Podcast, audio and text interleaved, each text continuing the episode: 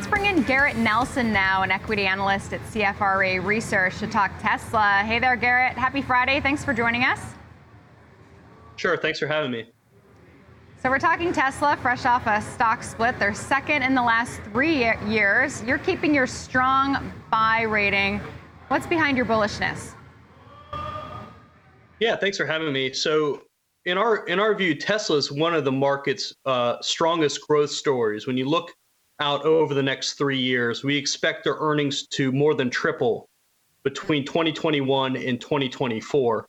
Um, and, and, importantly, it's it's it's a secular growth story. It's not being driven by uh, you know their earnings aren't being impacted by inflation like so many other companies. It's really being driven by the growth of production from the two brand new factories that they're they just built and they're ramping up to full production, one in Germany and the other in, in Texas. There's a, a, number of other reasons why we like the stock, but you know we think they're not being given enough uh, credit for technical advances in their autonomous driving software.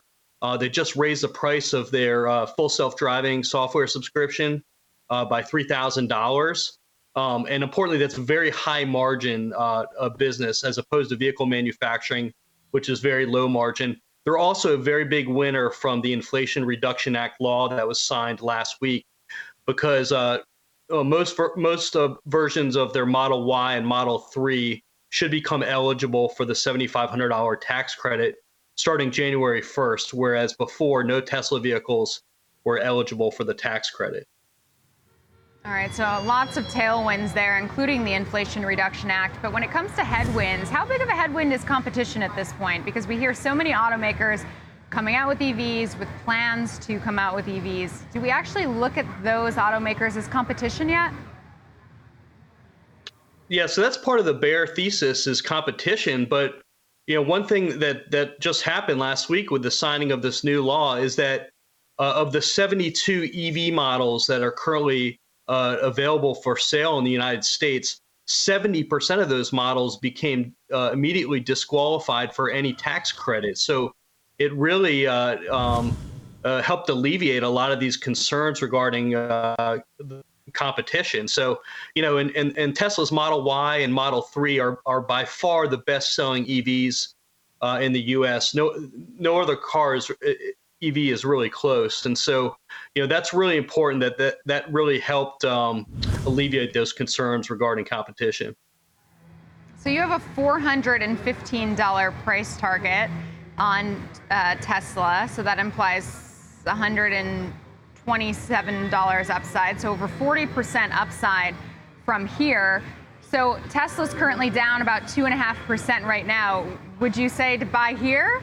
Or do you think that it could see a bit more pain as the market kind of corrects for this hawkish Fed that maybe it didn't account for and factors in the fact that we're going to continue to see rate hikes? Yeah, we'd be buyers at these at these levels. You know, the stocks had a huge rally from the lows in uh, in mid June. I think it's up about 40% in that time frame. So you know, it's to be expected that there would be a little bit of a pullback here, but you know, we view any any weakness as a buying opportunity. We think this is, you know, we like the intermediate story. We like the long-term story because their their 10-year plan is to grow their uh, annual production by a factor of 40 uh, between from the the half million vehicles that they sold in 2020. They want to sell uh, about 20 million vehicles in uh, in 2030, and um, you know, given the amount of free cash flow that they're throwing off, um, and given the cost of capital advantage that they have over the rest of the industry, we see no reason, uh, you know, to to think that they can't get there over time. If Elon Musk is on the hook for Twitter, would that change your outlook for Tesla at all? Not really. You know, Elon Musk has been able to balance um, you know growth at at, at SpaceX, Tesla, uh, the Boring Company, Neuralink.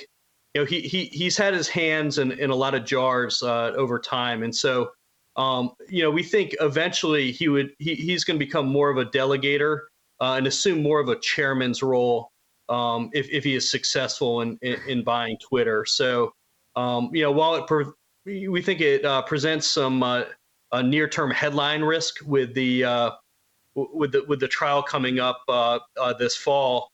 Um, you know, we think he, if anyone's able to manage, you know, balancing his responsibilities at all these companies, it would be him. So, Garrett, I'm trying to think of all the possible roadblocks, not competition, not Twitter.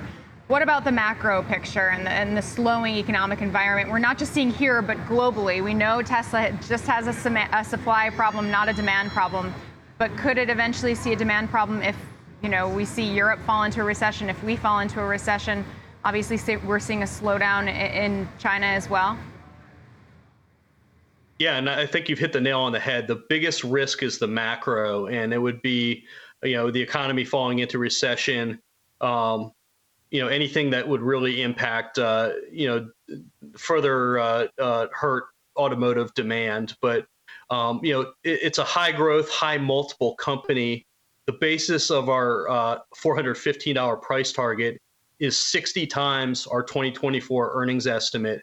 Um, you know, when you have macro issues, you, you, you tend to see multiple compression among, um, you know, kind of high beta uh, areas, high beta stocks such as such as Tesla. So, you know, that's pro- probably the biggest risk, and that's multiple compression. All right, but keeping your strong buy, $415 price target. Garrett Nelson, equity analyst at CFRA Research. Thanks so much.